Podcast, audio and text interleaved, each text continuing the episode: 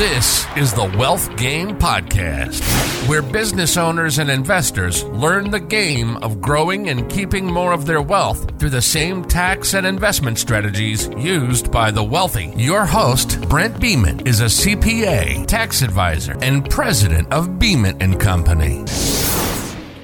We're going to go over a strategy real quick that involves you selling your crypto right now. This is your cryptocurrency, any coins you have, selling it right now, and then buying it right back for tax purposes.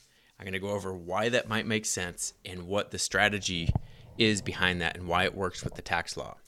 So if you have stocks right now, I'll give you an example of why it might or why it would not work with stocks. If you have stock, let's say you owned ten thousand dollars of Apple stock when you first bought it, and if it's now worth five thousand dollars, if you were to sell that, you would realize a five thousand dollars loss, right? You bought it for ten, you sell it for five, and you just realized a five thousand dollars loss. If you were to buy that stock right back, the same Apple stock, and you bought it right back for five thousand dollars, what you just did right there is something called a wash sale.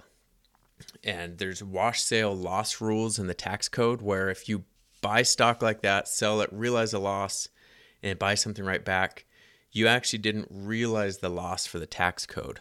At the end of the year, your brokerage will send you a statement. It'll show you that you you recorded that sale. It's still got the history of the sale, but there's going to be an adjustment we make on your tax return where we have to add that loss back. So really, it's just going to completely wash out that loss that you had realized because you still own the stock. And the time limit with that is if you do that within thirty days, if you sell something and then buy it right back within thirty days, that's called a wash sale, and any losses that you had realized are going to be cleared out. Or by cleared out, it's going to be an adjustment to just um, remove the impact on your tax return. So those wash sale rules uh, that they have with uh, stocks, they do not apply to cryptocurrency. So let's say you have Bitcoin and you bought ten thousand dollars of Bitcoin, say a year ago, and now we're in a little bit of a down market with, with Bitcoin and other cryptocurrency. If that's worth five thousand dollars now and you sold it and you still want to hold it long term, you want to wait for it to recover, you've, you're behind the, the coin itself. If you were to sell that at five thousand dollars, it's the same as the stock loss in that first transaction in that you realize the loss, you have a five thousand dollars capital loss. But with crypto, it's different because you can buy that Bitcoin right back. You can sell it literally the same day. You could buy it right back for the exact price, five thousand dollars. But you are not limited on that wash sale loss like you are with stocks. So now at the end of the tax year, at the end of this calendar year, year when you get the form, well, and sometimes the forms are not very complete from these uh, cryptocurrency reporting exchanges, but at least on your tax return and in the way you report it, that is a capital loss. And you can realize that loss, meaning that it can be added to the tax return. It can completely offset other capital gain from any other stock, from real estate, from other cryptocurrency. It can offset that completely.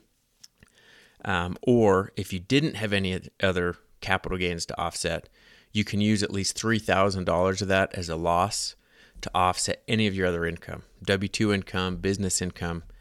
And if you're in a say a thirty-three percent tax bracket, you're going to save about one thousand dollars doing that. So just remember, if you do, if you are holding cryptocurrency right now in a loss position, in my opinion, there's really no reason to not sell it and realize a loss because you'll either create a capital loss carryover, you'll have that three thousand dollars loss that can offset your other income, or you'll have losses that can offset other capital gains.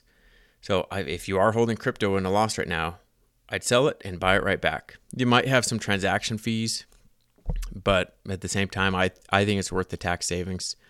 And you can still long term, you can still hold that long term, but just watch. So you really just need to go log into your exchange or just kind of track your history of buying and selling and see what your position is.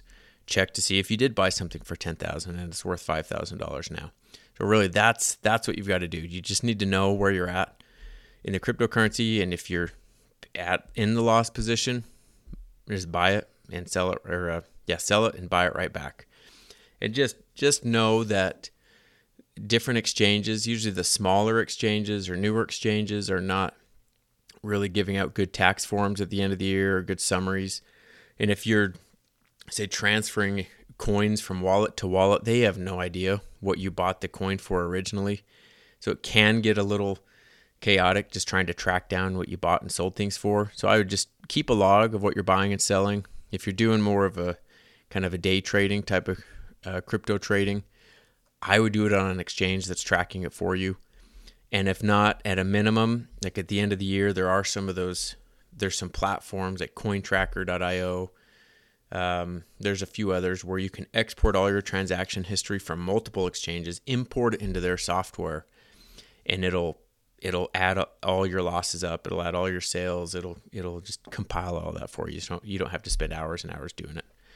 So that's it for today. That's uh, the recommendation to sell your cryptocurrency. If you are holding it at a loss, you can realize that gain and you can buy it right back if you want to do a long-term hold on it.